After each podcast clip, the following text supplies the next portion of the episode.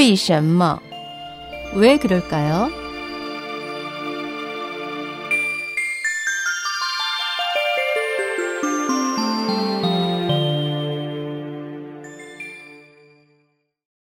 왜 그럴까요? 여러분, 일 년 중 가장 무더운 시기를 삼복이라 부르는 이유는 무엇일까요? 삼복은 초복, 중복, 말복을 가리키는 것으로서 대체로 양력 칠월에서 팔월에 해당하며 일 년 중 기온과 습도가 가장 높아 무덥습니다. 삼복을 정하는 기준은 매년 하지 이후 세 번째 경의를 초복, 네 번째 경의를 중복, 그리고 입추 이후 첫 번째 경의를 말복이라 합니다. 이렇게 하면 초복과 중복은 열흘 간격으로 일정하지만 중복과 말복 사이는 열흘이 되는 경우도 있고 이십 일이 되는 경우도 있어 이것을 월복이라고 합니다. 그러면 삼복에 담긴 의미는 무엇일까요? 복이란 단어의 원뜻은 사람이 개처럼 땅에 바짝 엎드린 것을 말합니다.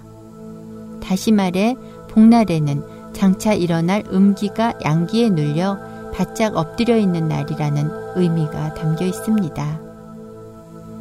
복이란 단어의 용례를 살펴보면 이미 사기의 진본기에 진나라 덕공 이 년에 처음으로 삼복 제사를 지냈는데 사대문 안에서는 개를 잡아 충제를 방지하였다는 기록이 나옵니다.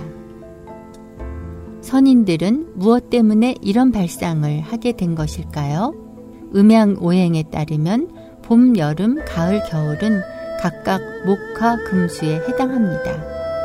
또 계절의 변화를 오행으로 해석하면 가을에서 겨울로 넘어가는 것은 금생수가 되고 겨울에서 봄은 수생목, 봄에서 여름은 목생화가 되어 오행이 상생해 순환합니다. 하지만 유독 여름에서 가을로 넘어가는 것은 화극금이 되어 오행상 극이 됩니다. 즉, 가을을 상징하는 금기가 여름의 화기에 눌려 제대로 힘을 펴지 못하는 현상이 발생하는 것이지요. 그래서 여름에서 가을로 탈없이 넘어가기 위해 금이 잠복한다는 뜻에서 복이란 단어가 유래한 것입니다. 다시 말해 가을철 금의 기운이 땅으로 내려오려 하는데 아직 여름의 더운 기운이 강렬하기 때문에 세력이 약해 단번에 일어서지 못하고 일정 기간 엎드려 복종한다는 뜻이지요. 이 시기를 중국에서는 장하라 표현했는데 우리말로 하면 늦여름에 해당합니다. 이렇게 다시 오행을 배속해보면 봄, 여름, 장하, 가을, 겨울이 목화토 금수로 연결되어 자연스럽게 상생으로 이어질 수 있습니다. 우리나라에서는 조선의 문신 홍성모가 쓴 동국 세시기에 이런 기록이 나옵니다. 게를 삶아 파를 넣고 푹 끓인 것이 구장이다. 닭이나 죽순을 넣으면 더욱 좋다. 또 구장에 고춧가루를 충분히 넣고 밥을 말아 먹으면서 땀을 흘리면 기가 허한 것을 보강할 수 있다.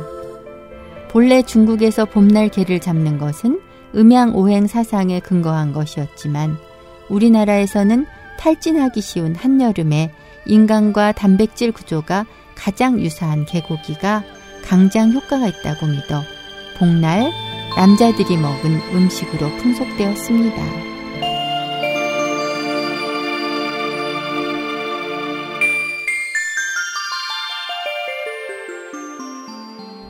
왜 그럴까요의 황명혜였습니다.